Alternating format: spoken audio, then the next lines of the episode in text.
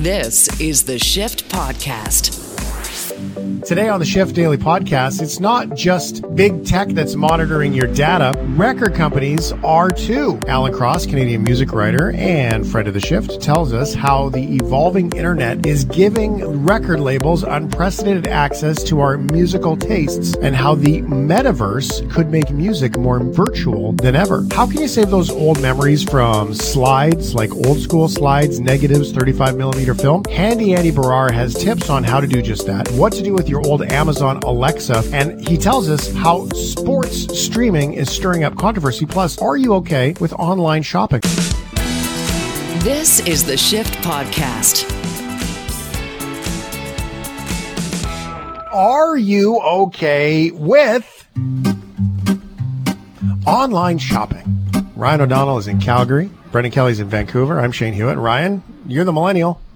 I am the millennial. Uh, it, look, obviously, I'm okay with online shopping, but I will say one thing that I'm not okay with with online shopping is when you find an item you really like, you see the price. The price is okay. Okay, you add it to cart.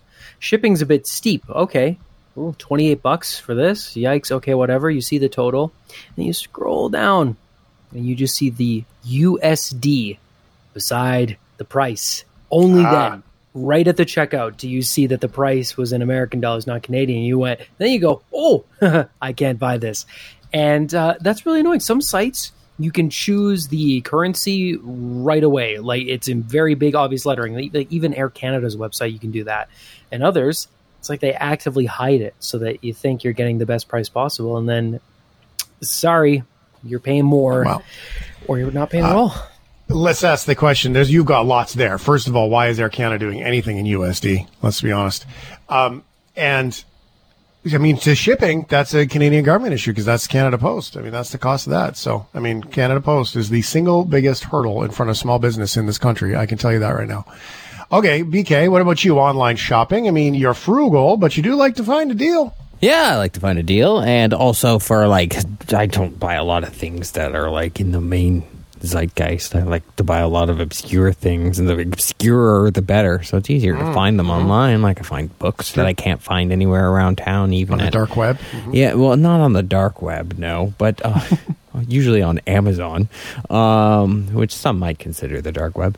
Uh, records, you know, things like that that are very difficult to find in person. So it's better that way. Plus, you know, Yeah. with Amazon Prime, it comes the next day, and I can watch all the hot in Cleveland I want.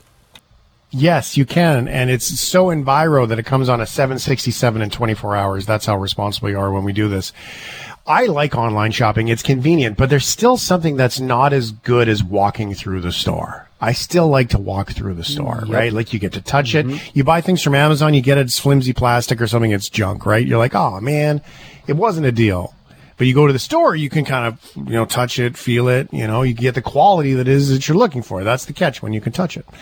Now, before online shopping, there was one way to buy things without having to leave your house, and that was shopping channels. In particular, even late night infomercials and the full on shopping channels where the hosts would show off products and get buyers to call in. And if you call in, the next five people get two for one. Right? Amazing. Now, there have been some rather embarrassing moments on live TV, however.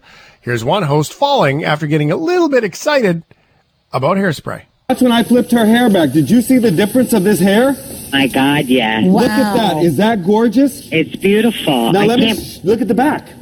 I am telling you, this hairspray is amazing. Now, do you love my plump and thick? I absolutely. I keep like eight cans at a time. Oh, together. girl, let me give you a kiss. That is good. Mwah. That uh, one's got it. Whoa. I fell on my booty. Oh wow! Did he just say, Do you love my plump and thick? Yeah, plump and thick hairspray, and then it just Oh. falls, falls. Wow. Okay. booty. Um, well, things do do get exciting, and you have to give them credit because when you know they were doing these kinds of shows, they would get the listener, the viewers involved. You're sitting at home in your recliner on the phone, one eight hundred shop now or something like that, and then which actually works by the number of digits. And so don't call that number just in case it's real. Um, and like a really great cool way to be able to buy. You give your credit card number, you get your stuff, right? Exciting. Just urgency. There was also a time that a ladder demo ended with someone f- uh, failing, falling down and not climbing up. Hi, you're on the air with Lisa and Kevin. What's your name? Hi, Lisa. It's Renee from California. Hey, Renee. Chris is over there, kind of, kind of giving us a look at how to use the ladder there. I got to tell you something. I have this ladder. It is awesome. Oh, now what And have you everybody for, wants Renee? everybody wants this apartment with um, vaulted ceilings. Uh oh. Okay, we're going to make sure that Chris is okay. And that has never happened. Well, you know, it's a very slippery floor up there in front of our doors sometimes. Oh, oh boy. and that has never happened. Does that not sound like a planted call where someone's calling from the green room in the back of the TV studio going, I, cause not only they're not shopping, they're basically calling and saying, I have it and it's amazing. Yeah, she's just like uh, endorsing and back away. Yeah, and oh, that has never hard. happened. I'm not going to do that. Okay. Um, now TikTok is entering the industry of shopping. 2022. The shopping channel has a new rival. It's called TikTok. The social media platform is entering a partnership with Los Angeles based Talk Shop Live to launch its live shopping platform in North America by outsourcing its operation, which is funny that they're outsourcing it to the North America. Times have changed. According to Reuters, ByteDance owned TikTok's live shopping platform TikTok Shop is available in Asian markets, including Thailand, Malaysia, Vietnam. It launched in the UK last year. TikTok Shop allows users to buy products through links on the app during live broadcasts. And the Talk Shop Live app works on a similar concept. Now they've yet to finalize the deal and no one's actually acknowledging the deal. You can already buy products on TikTok from the videos and stuff. This would be a live streaming shopping channel where you can literally just buy things from video blogs and posts and all of that.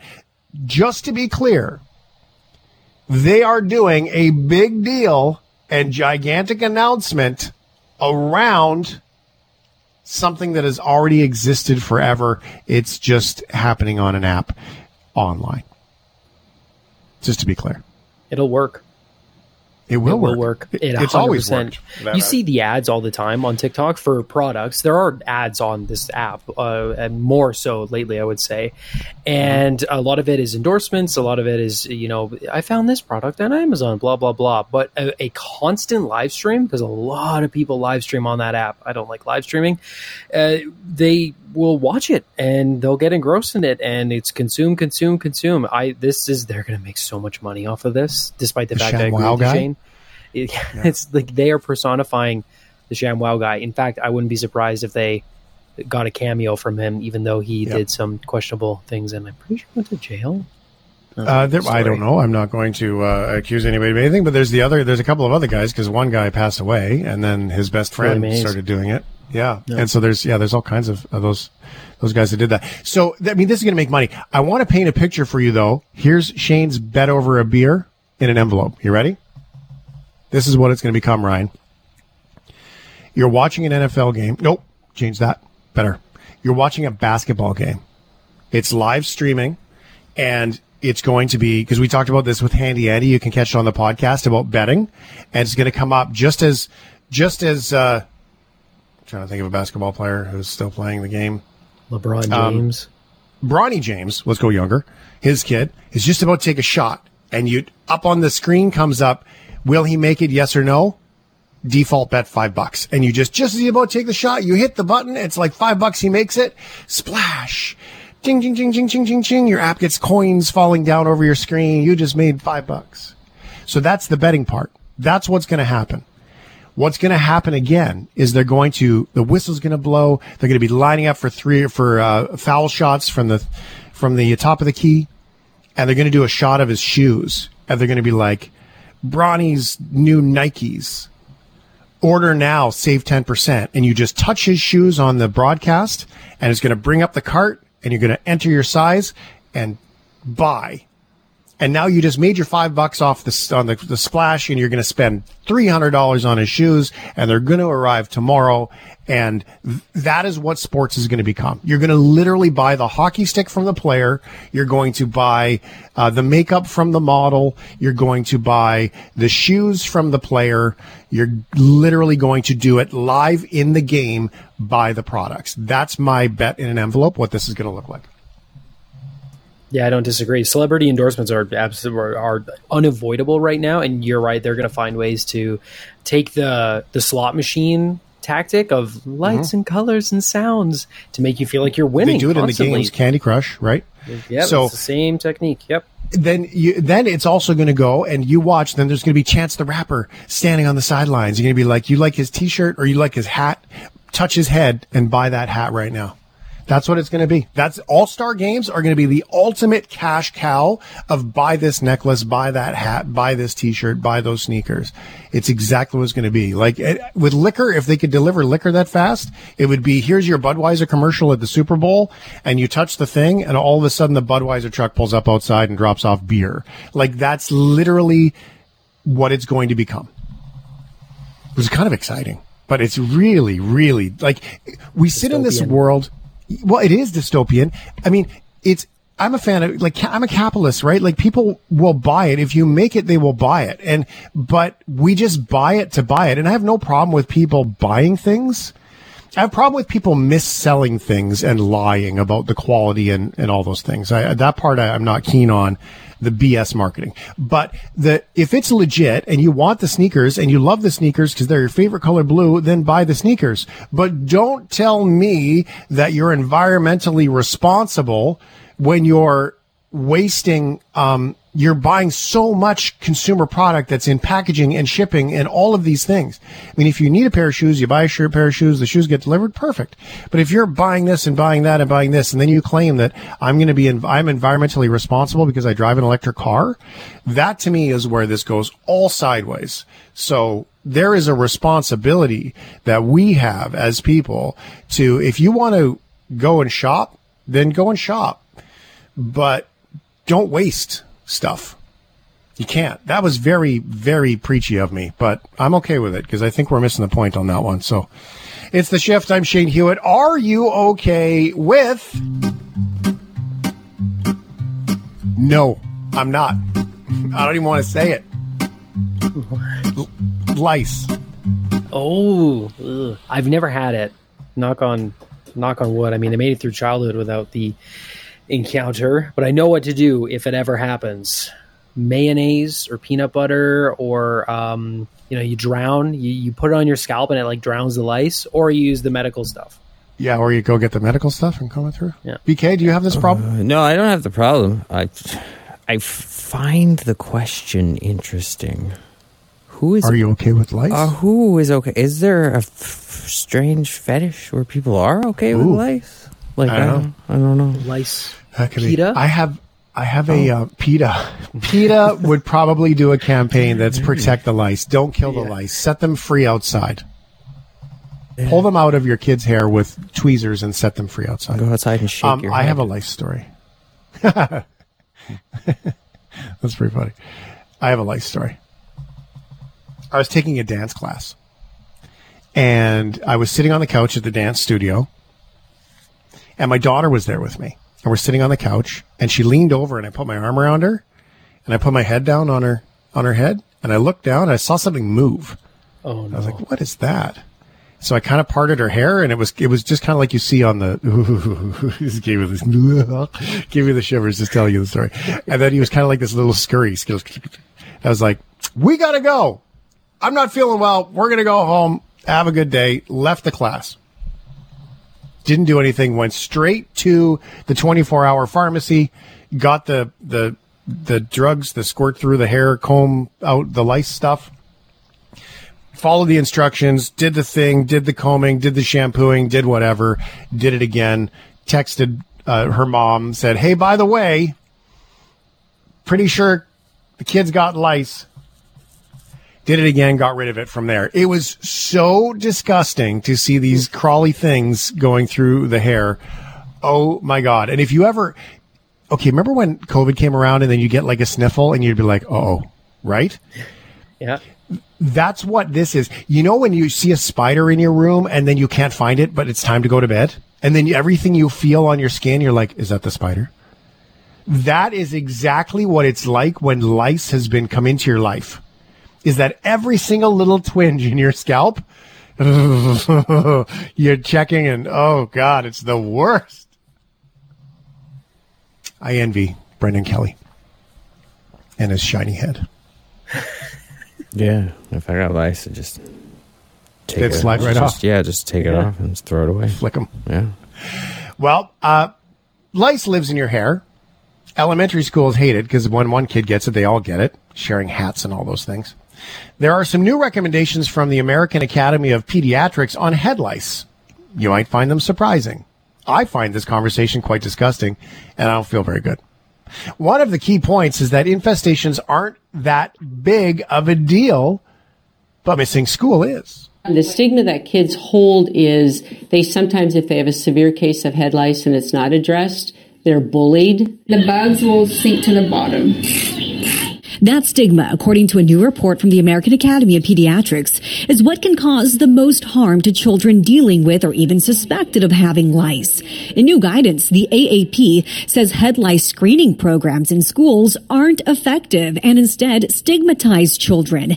The AAP also says children should not be allowed to miss school because of lice or lice eggs called nits. even though lice is a huge inconvenience for a lot of people, it doesn't pose a health risk the same way COVID would or, or influenza would. Dallas pediatrician Dr. Marcielo Kendo reiterates that head lice is not a health hazard or a result of poor hygiene. I'm pretty sure it, it is actually. I mean, I'm not a doctor, but I'm pretty No. sure the hygiene part helps get it cleaned up. Just saying.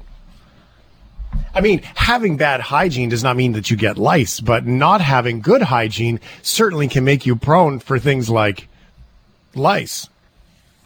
That's from NBC4, by the way. The AAP, written down in the States, recommends that treatments that are safe and age appropriate should rapidly rid the individual of live lice and nits, the eggs. Ugh, the eggs. it should be easy to use and affordable. Yes, without a doubt. Um, I, why is it the school's responsibility to look for head lice? Shouldn't that, isn't that a parent thing? Just tossing Well, that they out do there. the screenings. I mean, that's fair. I mean, the, like the kid getting picked out because they got lice. Ew, he's got the cooties. Like that's a very real thing. I mean, there's an entire Sure. episode of South But Park based on that cooties on idea no matter what. But I feel like the school could just do a better job of like, hey, this kid's got lice. You know, it, it just not making a big deal out of it. Because I feel like yes, the addressing stigma is great. Like you have to do that absolutely, but uh, like can you i just feels weird like yep you've got a whole head of lice let's send him to school that's just Yeah, that doesn't. So okay, hey, by the way, your kid has lice. It's time for you to go home. Your kid can come back tomorrow after they've had their first treatment tonight. yeah Is that a big deal?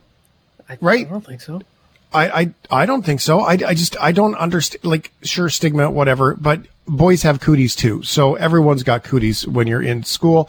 And why is the school having to look for lice? Parents, it's your kid. Check your kid out once in a while. Just saying. Do you have time for one more? Can we do one more? Let's do one more. This is a good one. We got to do this one. Are you okay with? Ryan's very excited about this one. am i? Celebrity endorsements. some of them yeah. I mean there's too many. It's just uh, i don't need everything that i consume to be endorsed by a celebrity. If it's got intention behind it if i actually feel like somebody i respect worked on a project and a product to make it happen yeah absolutely. That's great. Uh, but i it's just there's too many especially all the cryptocurrency endorsements. I mean come on stop please Yeah. so i 50 50 for me right now i would say there's too Yeah. many Well, they're actors. They do their acting thing. Why not? athletes musicians artists everybody Mm-hmm. Well, Taco Bell has found its new spokesperson, former NS- SNL star Pete Davidson. In a new ad called The Apology, Taco is saying it's sorry for going too far for cooking up too many innovative breakfast offerings. Sometimes we go too far. I have, and that's why Taco Bell has hired me to make an apology for them. Go ahead, say sorry. Huh? Taco Bell went a bit crazy with its breakfast. It was too much. What you need in the morning is tasty, simple food. Fluffy eggs, melty cheese, sausage, hash browns, maybe wrap it in a warm tortilla. That's a breakfast crunch wrap. Well, they should open a restaurant that only serves those breakfast crunch things. You riffing, or is this part of the commercial? I don't know. I didn't read the script. Well, the Taco Bell chain plans to refocus its efforts on more conventional breakfast items like a burrito after you're drunk at the bar. That'd be a great idea. Have it for breakfast. It's fascinating to compare this campaign to another time when another fast food giant apologized for their bad food. Domino's launched its pizza turnaround campaign in the late 2000s. They actually asked customers to send pictures of their pizza, good and bad. This is not acceptable. Bryce in Minnesota, you shouldn't have to get this from Domino's. We're better than this. When we launched ShowUsYourPizza.com, we asked our customers to be the photographers, and we've been thrilled by the results. But this, it really gets me upset. I'm Patrick Doyle, the CEO of this company. We're not going to fail. We aren't going to deliver pizzas like this. I guarantee it. So we're extending our $5.99 inspired pizza deal because we want to see even more of your pizza shots. We're still listening. We're going to learn. We're going to get better. So basically, they're saying we're still making crappy product, so send us the pictures, just get it for cheaper. But it worked. The following year, the company experienced a 14.3% quarterly gain, uh, which is great. Which is great. And Domino's is so popular now. I think it's pretty darn popular. So much I would say they did a really good job. Way Yeah, better. It's good. Yep. Way better. This is the Shift Podcast. More and more, we are finding that our stuff is going online. Now, we've all heard of the cookie cutter that is pop music today.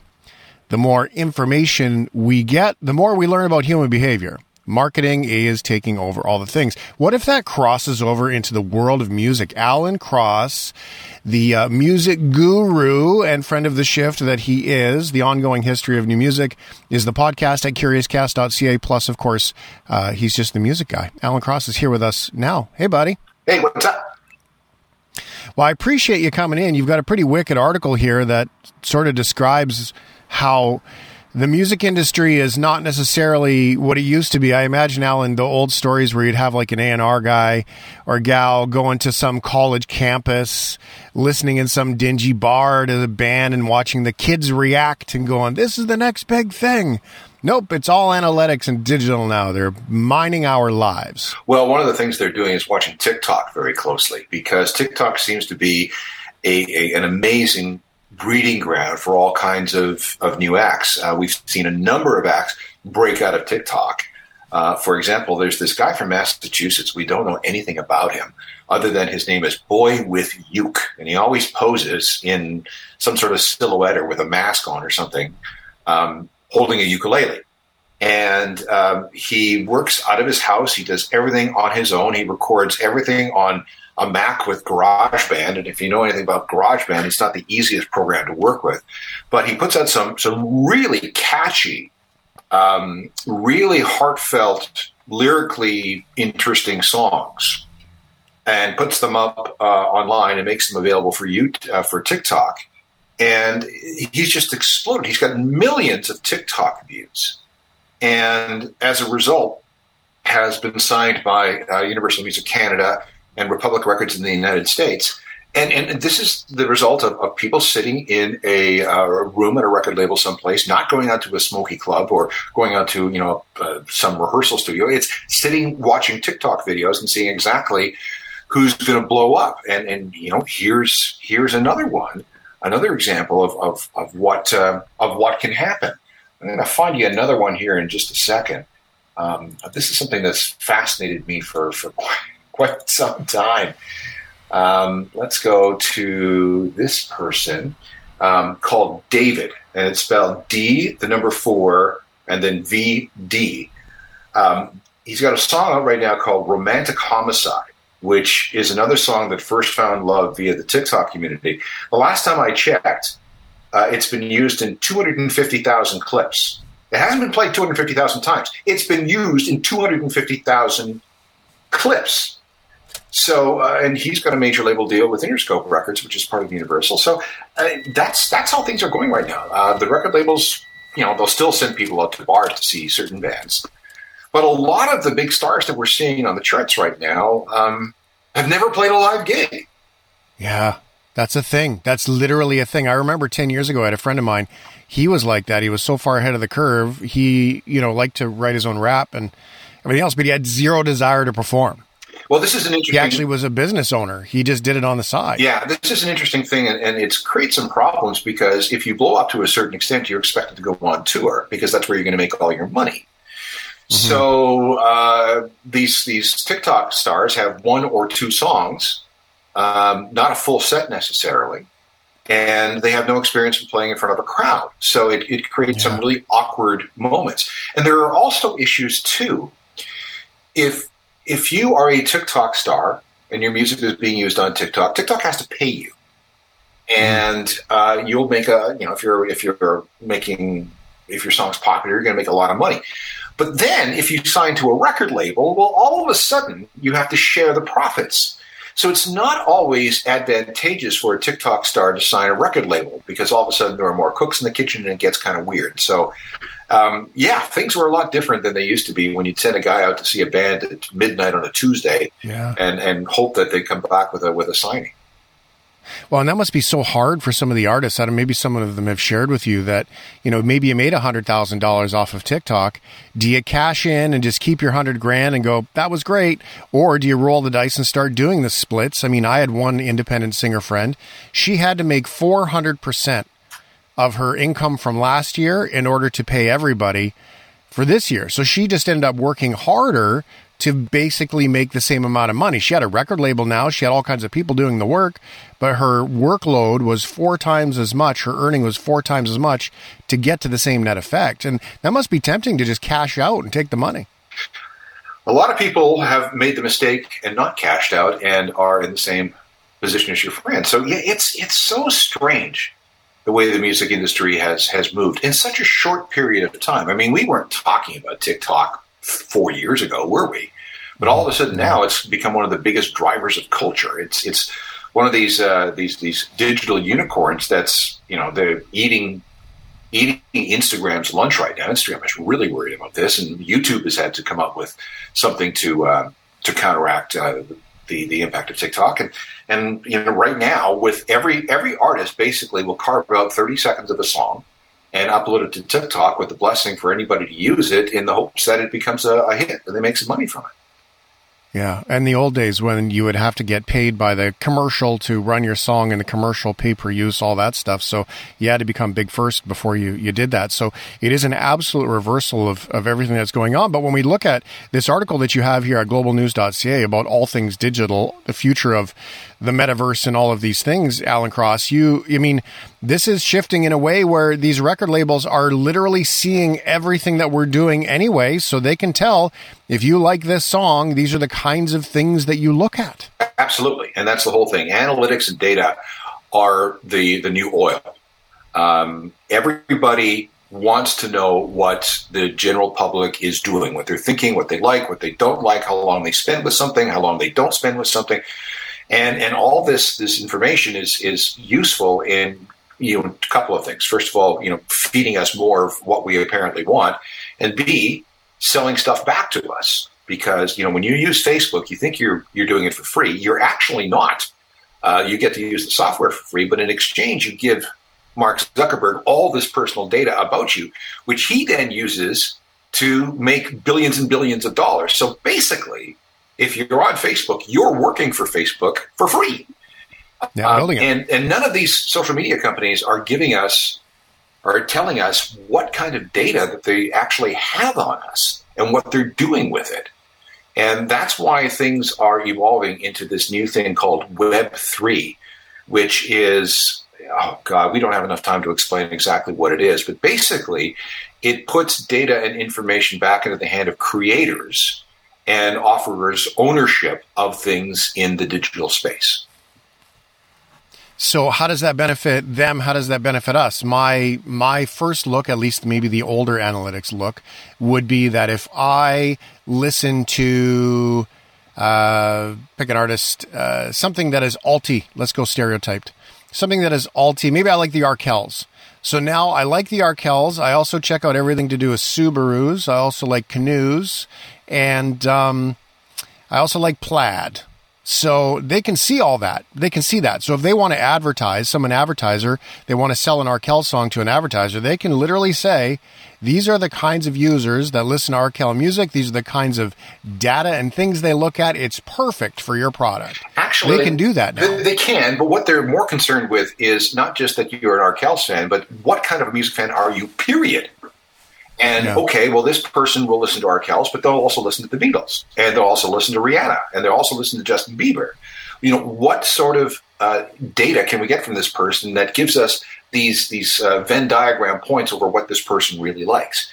So it's it's not so much um, individual interest; it's your interest overall, which you know will create a psychological profile, an online profile of you that they can use to sell stuff to. Now, when we get to Web three, um, and again, it's it's hard to explain, but basically, what will happen is that this sort of data will uh, reside with you. And instead of going someplace to seek out, or sorry, instead of data, instead of uh, content being pushed at you, think of an old-fashioned website. You'll be able to engage with your, let's say, Arkells in the online world in a way where you may be able to buy digital things, uh, or in, uh, uh, you'll get unlimited, around the clock attention, as much as you can afford, uh, from the band. And uh, that mean doesn't mean necessarily you have to pay for it, but they'll be putting up all kinds of stuff in their own little metaverse. That uh, if you're an Arkells fan, you'll you'll you'll want to visit the the Arkells metaverse. You'll want to visit the the Beatles metaverse. You'll maybe want to visit a, a metaverse that um, recreates Woodstock in 1969. It is going to be a real it's a real transformative thing. I was just in, in Singapore last week at a conference called All That Matters, and that's any all that anybody was talking about is this Web three thing, how it's going to transform everything about the internet over the next uh, five to ten years, much like um, social media transformed the internet uh, when we started in about 2005 2006. Um, and what we're finding, well, if, if you're a gamer, for example, and you, you're playing online games, that's sort of the beginning. That's the on ramp to whatever the metaverse might end up being. And I should point out that there is no one size fits all capital M metaverse. It is going to be a series, it, it's just going to be another way to interact online, but with more control over your data and more opportunities to collaborate, more opportunities to create, and more opportunities to own anything that you create online. Uh, which clearly has some good and bad if it means the right people are making the money. So that's never a terrible thing. I sort of think of a couple pieces here. I think of it like a shopping mall that, uh, except this is all digital world stuff, but in a shopping mall, we can go to the Arkells store. We could go to the Beatles store. And when we go to the mall, they track our phones, right? They know in the mall that the first destination most people go to is the Apple store. Then they know that you go to Starbucks second, right? Then you go to Tiffany third. So when they're building the mall, they create those stores at a perfect proximity. And by the way, if you want to rent the space in between those stores, you pay a premium. So it works really, really well that way. And I sort of hear this digital connection thing working in a similar fashion where if you want to get into that that universe of those artists, that can be very valuable for you if they have the portfolio to do it, which is cool. Which, Now, which, is, also- which is possible, but uh, it, that, that's only one way that the metaverse might work itself out. Again, we could end up with all these multi. Uh, we well, we will end up with all these multi metaverses that may not be connected. So if you just want to connect with the Arkell store, that's all you're going to connect with. And what happens to your data? Well, again, it stays with you, and you have to give permission for somebody to track you. So we this actually may be, it should be, it's designed to be uh, more private than what we have right now. Fortnite did a really good job with some of their digital concerts they did, mostly around hip hop. Demographically, that's really what they went after. But is this really that next growth generation for those who know know those things? I mean, there was millions and millions and millions of young kids, my son included, that tuned in for those live events on Fortnite that probably tracked all of that information and they knew exactly who was going to be there. Yes, with with with that particular thing, was, you know, Marshmello was the big one. Like 10 million people were Mm-hmm. at one point watching uh, and dancing with avatars. That would be the Fortnite universe or For- Fortnite multiverse. And uh, yeah, I'm sure people were tracked um, at, for for those. They were. We, we know, for example, that uh, digital merchandise was sold within that metaverse. Uh, people made a lot of money selling fake, well, not fake, but digital T-shirts for avatars and so on. So this um, this is still a wide open frontier. Let me let me give you an idea of where it's actually going to benefit the artist. One of the most difficult things right now is to make sure an artist gets paid for some sort of digital content. Um, you know, let's say that you are, you know, you wrote a song and you were one of 24 different songwriters on a hip hop song, which is not unusual these days. How do you make sure that you get your share of the song's royalties if you're one of 24? Well, uh, by making songs available through the metaverse, which is tied to, okay, we're going to get weird here, tied to the blockchain, this public digital ledger that keeps track of and polices all transactions online. You know exactly who's listened to your song, who owns what piece of the song, and who's owed payment for what piece. That's that's going to be really really powerful uh, for for artists. Uh, another one would be um, Raine Maida of Our Lady Peace uh, is part of a, a company that has created an app called Drrop, with spelled with two R's. And Drrop uh, is a community-based uh, thing for Our Lady Peace fans, which will get Our Lady Peace fans into the Our Lady Peace metaverse, where they can in, in, enjoy as much Our Lady Peace and as much exclusive Our Lady Peace stuff as as they want, 24 hours a day, seven days a week, no matter where they are in the world. That can include, for example, something as simple as, "Hey, I'm at a show. Uh, the band is online backstage, and they're talking to people in the audience, part of the community. You know, what do you want to see for the encore? You know, that kind of thing. Or it could be, "Hey, let's. Uh, I'm going to go sign in and, and check out uh, Raine home recording studio, uh, which you can't get anywhere else." So it's um, it offers you know, as much as we thought social media created this one-to-one connection with uh, between artist and fan, uh, we ain't seen nothing yet. So, while subscription is so powerful. I mean, if you took that, if you had a million Raine Maida fans or Our Lady Peace fans that only paid something small like $5 a month for access to this, that's $5 million a month of, of revenue and subscriptions. I mean, that turns out to be a lot of money for these bands. And that doesn't even include any of the possibilities that concerts, like when you watch a concert, virtual reality on a screen, you don't feel it. But if you're in a stadium, you feel it. Hmm. And then if you add virtual reality to it, you feel it and you get that experience. I mean, you can sort of see where this is going. Oh, you can, and it's here's one prediction that uh, tours, which are exhausting and expensive and bad for the environment, will start to see well, will will morph into a series of residencies in small venues where if, if you want to see the band in the flesh, in live, well, you're going to pay for it. You can pay a lot. But uh, for a dollar or two dollars or five dollars or whatever, you'll be able to experience it online in this new way. Don't eh, forget anything that you've heard of or seen of up until now. And you could have, um, you know, five million people paying five dollars each to see a show, which is a pretty big gross for not having to move from whatever venue you're in. Give you an example: um, BTS had an online show, and they reached uh, simultaneously a million people in 191 countries. Wow! Try doing that on the road. Right. And it's just yeah, and it's just free flowing cash, and it's paid, and it's there. It is. It's in your account. I mean, that doesn't even get into the promoters and the cuts and the everything else that gets involved. And by the way, you know, did James Brown get paid before he was on stage at Woodstock? Right, like all of those storylines. That stuff doesn't happen because it's paid before you go, and this is it's instant. This is wild. It's a great. Uh, it's a great story. It's cool that you were there. I, I'm assuming you love Singapore. I do. I've been there a pretty 30 active times. place. No, Yes, really? That's amazing, man. I've never been, but I've seen. I've we had a, a friend here that we've met that's from there, and and uh, you see the photos and just what a cool, a cool thing. You can check out Alan Cross's podcast, The Ongoing History of New Music. It's at curiouscast.ca. Give it a search. You can also go, of course, and um, you can see this article. I've taken the global article that Alan wrote. It is at shiftheads.ca to link nice and easy for everybody.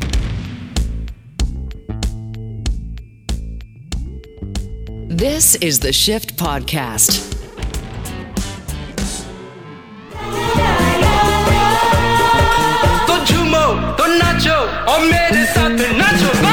I am a disco dancer.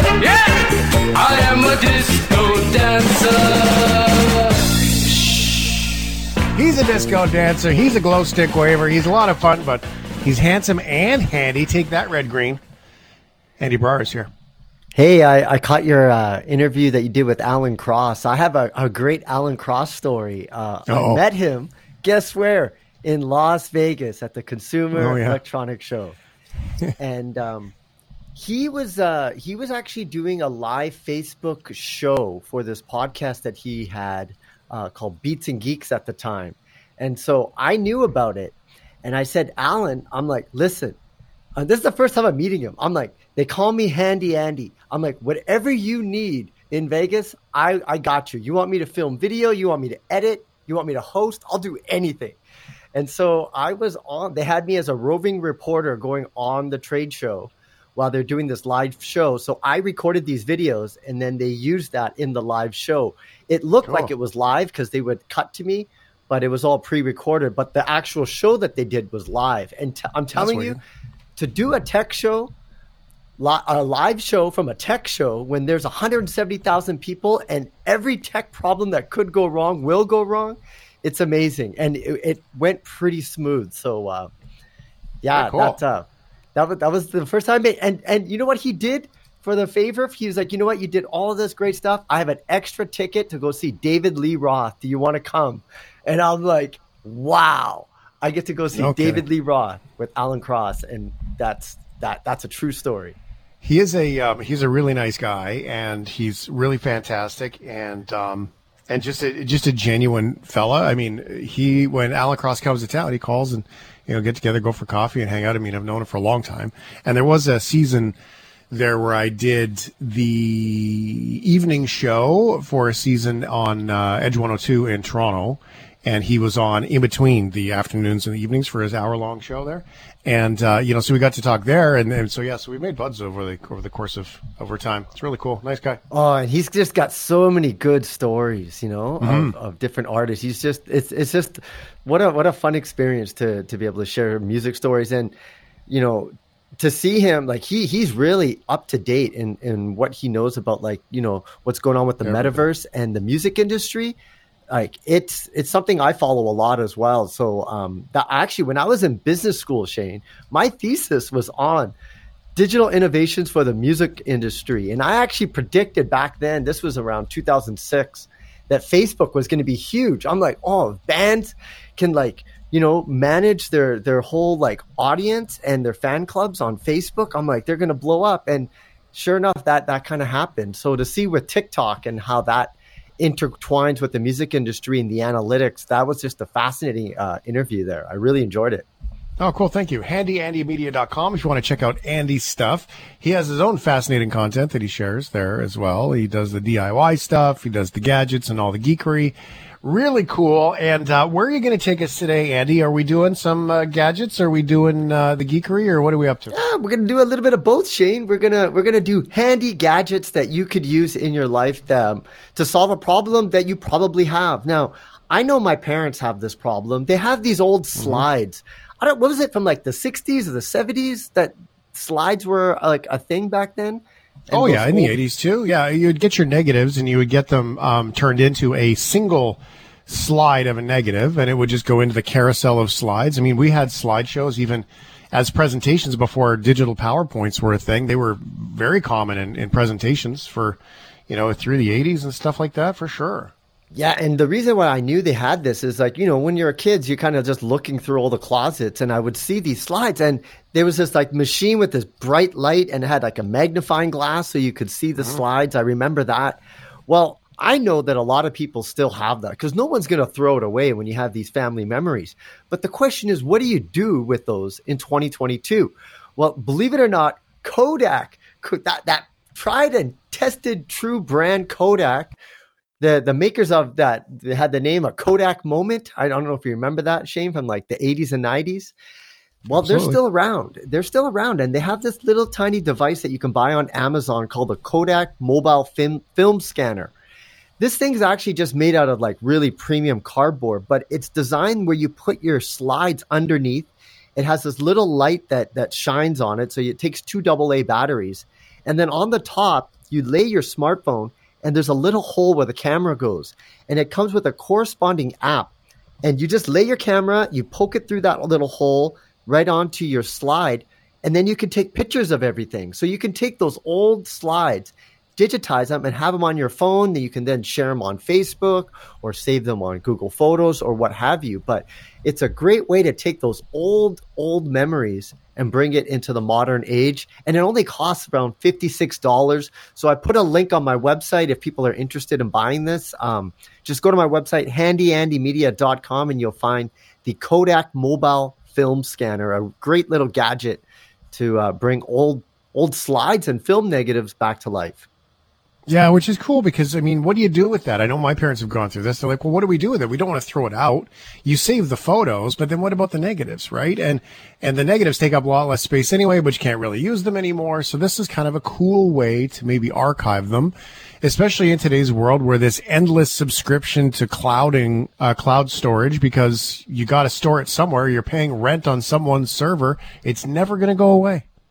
And the thing is, the holiday the holidays are the perfect time to do this because I learned this when the families get together. What I did one year is I got this really fancy scanner from Epson to review, and it was a photo scanner. It could do batch photos where you could just take a whole bunch of them, put them in, and it just scans all the photos. So I told all my family members, I'm like, bring the photo albums to this Christmas party, and then I got like my 10 year old cousin. I set it all up. I go, okay, so your job for the rest of the night is to take these photos out, put them in here, and scan them. And you know what? It worked out. And once I got all those digital scans, I shared it with different family members. I created virtual photo albums that you can share with people, and they loved it. So taking this is like to the next level. And then after that, it's like scanning our VHSs and all those other types of old medium. Every single family needs to do this because those memories, you know, you want future generations to be able to see it. Of course, like you said, all of that can go into the cloud. And if you do have photo albums, you still want to have like a backup copy that you could store away, say, you know, in a in a, a safe or something like that. Because if the fire, you know, when there's a house fire, the, the thing that people miss the most eh, are the pictures. Yeah, it's true. Very true. HandyAndyMedia.com if you want to connect with Andy Baryer. Echo Dot is, um, you know, much like the uh, Alexa, you know, you know, not as fancy, if I understand it correctly. I've never had one. The small little puck that is kind of like the um, the Apple's Home Mini Mini Pod thing, uh, but older, simpler technology, right? That's right. So for a lot of people, you know, when we talk about smart speakers, on the Amazon side, the Echo Dot is probably the, the easiest and most affordable one to, to kind of get a smart speaker. They're about the size of a hockey puck. You can put them around your room. Amazon basically wants it to have like every room to have one of these. And that's when you can use the Alexa as a trigger word to ask questions or play music or, or what have you. But I know that there was, you guys probably talked about this last week. Amazon had that big event where they were showcasing the, the new products. But there was a small little feature that they mentioned that I had to talk about because it's mind blowing. So these Echo Dots, what they're doing is because Amazon also creates a Wi-Fi system called Eero. Uh, it's their kind of way of bringing like your Wi-Fi network inside your home. But what they're doing with these old Echo Dots is on October 20th, they're going to do an update. And some of these older dots are now going to turn into mesh Wi-Fi extenders for that Eero router. So if you have these Eero mesh where you have different satellites across your room, these Echo Dots are going to connect to that and extend your Wi-Fi network. So it's just like one of these things that I, I, I don't even know how they can pull that off on a software update inside that little tiny Echo Dot, but mm-hmm that is a game changer and it's going to put them ahead, I think, of Google and Apple. But I won't be surprised if they follow suit. So all of these little smart speakers are going to turn into Wi Fi extenders in the near future. Um, we obviously have the technology, and as people move to Wi Fi 6, which is the next generation of the Wi Fi standard, I think this is like basically what I'm trying to say is dead spots are, are a yeah. thing of the past with this new yeah. technology. I mean, it'll be expensive to do, but then you would have a speaker everywhere, you'd have coverage everywhere, and you would be able to get your Wi-Fi signal in that corner of your house where you're sitting there and you're holding your phone up and you're like, lift your left leg so I can get a signal, right? I mean, it drives people crazy. Yeah, and the big problem that it really solves, and I've seen this countless times, Shane, is people want to have a DIY home security setup that's connected through their Wi-Fi network. So they buy these cameras and they always return them. They go, they don't, they don't work. Yeah, they do work. The problem Signal's is they strong enough. require strong Wi-Fi, and so these little extenders, when if you have an old Echo Dot and you buy that Eero system, it's going to extend your Wi-Fi and help you get those cameras to stay connected because they do need a strong signal. A lot of times, obviously, the cameras are outside, and that's the where the weakness signal is for a lot of homes. Yeah, and you can get um you can get those those plug-in ones. They look like a puck. They just plug in the wall, and they connect to you know Shaw and Rogers or whatever. You know they connect to your your mesh, and and they do help, but they're not like this. They're not they're not smart. They just basically rebroadcast the signal, and they don't add anything else to it. And I've heard some people complain about those not being very strong either. And if you get the older kind, some of them actually will create a different Wi-Fi network instead of the connected to the same one. Oh, so Oh, if you have a weak wide, it, it causes such headaches. I was at an Airbnb in the States recently and they did that. And you can imagine me, I just get all mad about the Wi-Fi signal at an Airbnb. And I left the guy instructions and products of what he should buy to, oh, to fix that. YouTube is in your news that you're sharing with us, Andy. They're trying to make back some of the money they're clearly losing to TikTok. Yeah, TikTok. It seems that everybody is talking about TikTok these days. And I know if you're a little bit older listener, you probably haven't been on TikTok, but I'm telling you, all the kids are on it. It is the most popular social media app right now. And it, it Google, YouTube, all of these companies are losing sleep on it because all the eyeballs are on TikTok. Now, YouTube came up with shorts. They got into the short form video content where people are watching 10, 15 second types of videos. Now, when YouTube introduced shorts, the way that they saw it was for people to find creators that were on YouTube. It's like, oh, I just saw one of your short videos and now I subscribe to your channel, and that would be your revenue stream. But then TikTok comes along with these short videos, and now, like you were talking about earlier, are becoming huge stars on TikTok, and even artists are, are getting signed by record labels. YouTube looks at this and saying, how are we going to win this short form video content?